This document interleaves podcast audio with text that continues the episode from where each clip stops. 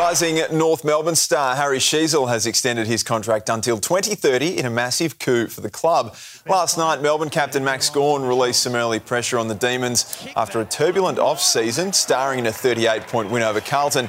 New recruit Caleb Windsor all but locked in his opening round debut. Can he steady and finish? Oh, he's showing a bit, this youngster. He'll be playing in opening round. Jesse Motlop injured his foot in the first quarter and didn't return.